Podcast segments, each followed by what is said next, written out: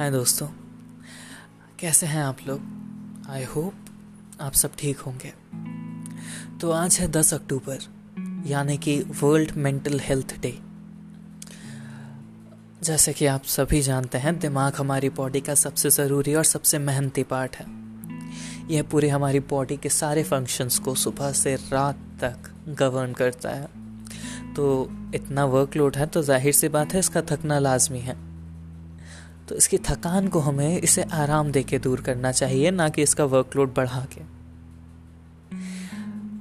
एक American study के हिसाब से हर पाँच में से एक इंसान किसी ना किसी टाइप के मेंटल इलनेस का शिकार है। और इसमें सबसे बड़ा हाथ है डिप्रेशन का। डिप्रेशन सुनने में बहुत एक छोटा सा शब्द है। और शायद कुछ लोग इसे बहुत लाइटली लेते हों बट मैंने जितना देखा, जितना सुना, जितना जाना है डिप्रेशन इज़ फेटल ये और किसी बीमारी की तरह ही जानलेवा हो सकता है। मैंने भी किसी वक्त में डिप्रेशन के ऊपर एक छोटी सी कविता लिखी थी। इट इज़ अबाउट कि कैसे एक इंसान जो कि डिप्रेशन में डूब चुका है, उसको कैसा फील होता है, वो क्या बताना चाहता है लोगों को, क्या जताना चाहता है? तो बिना किसी देरी के मैं आपको अपनी कविता सुनाता हूँ। बताइएगा आपको कैसी लगी?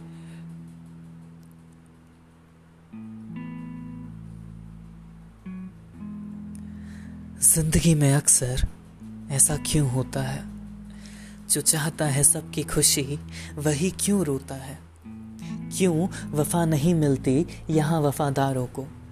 क्यों हर खुशी से मरहूम कर दिया जाता है लाचारों को? क्यों जो होते हैं काबिल, उनकी काबिलियत देखी क्यों नहीं जाती? ये दोहरी शक्लें उतार के फेंकी क्यों नहीं जाती? क्यों मैं खुद को मिटाने का ख्याल रखता हूँ? क्यों अपने हर आँसू को एक मुस्कान से ढकता हूँ? क्यों मुझे जताना पड़ता है कि मुझे किसी की फ़िक्र नहीं है? क्यों मेरे अपनों में ही मेरा कोई ज़िक्र नहीं है? क्यों लोग समझते नहीं है मुझको ऐसी क्या गलती मेरी है? जिन गलियों में मैं चलता हूँ, वो इतनी क्यों अंधेरी है?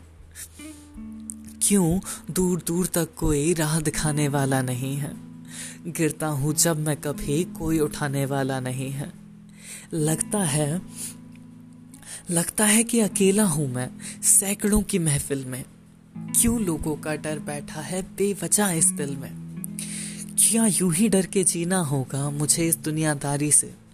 क्या मुझे कोई बचा सकता है मेरी इस बीमारी से? ऐसा ही जीना पड़े तो सोचो, कैसी ये जिंदगानी होगी। ऐसी ज़िंदगी जीना तो जैसे खुद से ही बेईमानी होगी।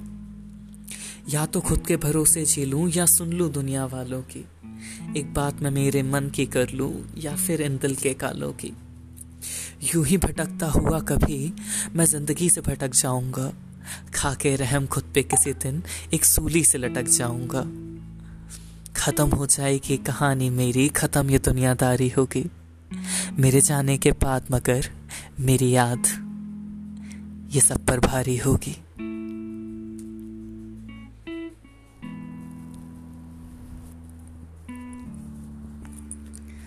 तो ये थी मेरी एक छोटी सी कविता।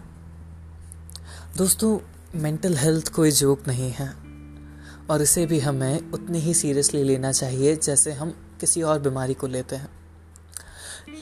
लोगों का, उनके मेंटल हेल्थ के ऊपर मज़ाक उड़ाना, ये सब नहीं करना है हमें। बल्कि हमें जाके उन्हें सुनना है, उन्हें समझना है, उन्हें बताना है कि हाँ कोई है जो उन्हें सुनता है, कोई है जो उन्हें समझता है, कोई है जिसे फ़र्क पड़ता है। You never know you might save a life और टू आज के लिए बस इतना ही। ये पल दो पल का शायर मिलेगा आपसे अगली बार। एक नई कविता एक नई कहानी के साथ। तब तक के लिए, अल्लाह हाफिज। ध्यान रखिएगा अपना।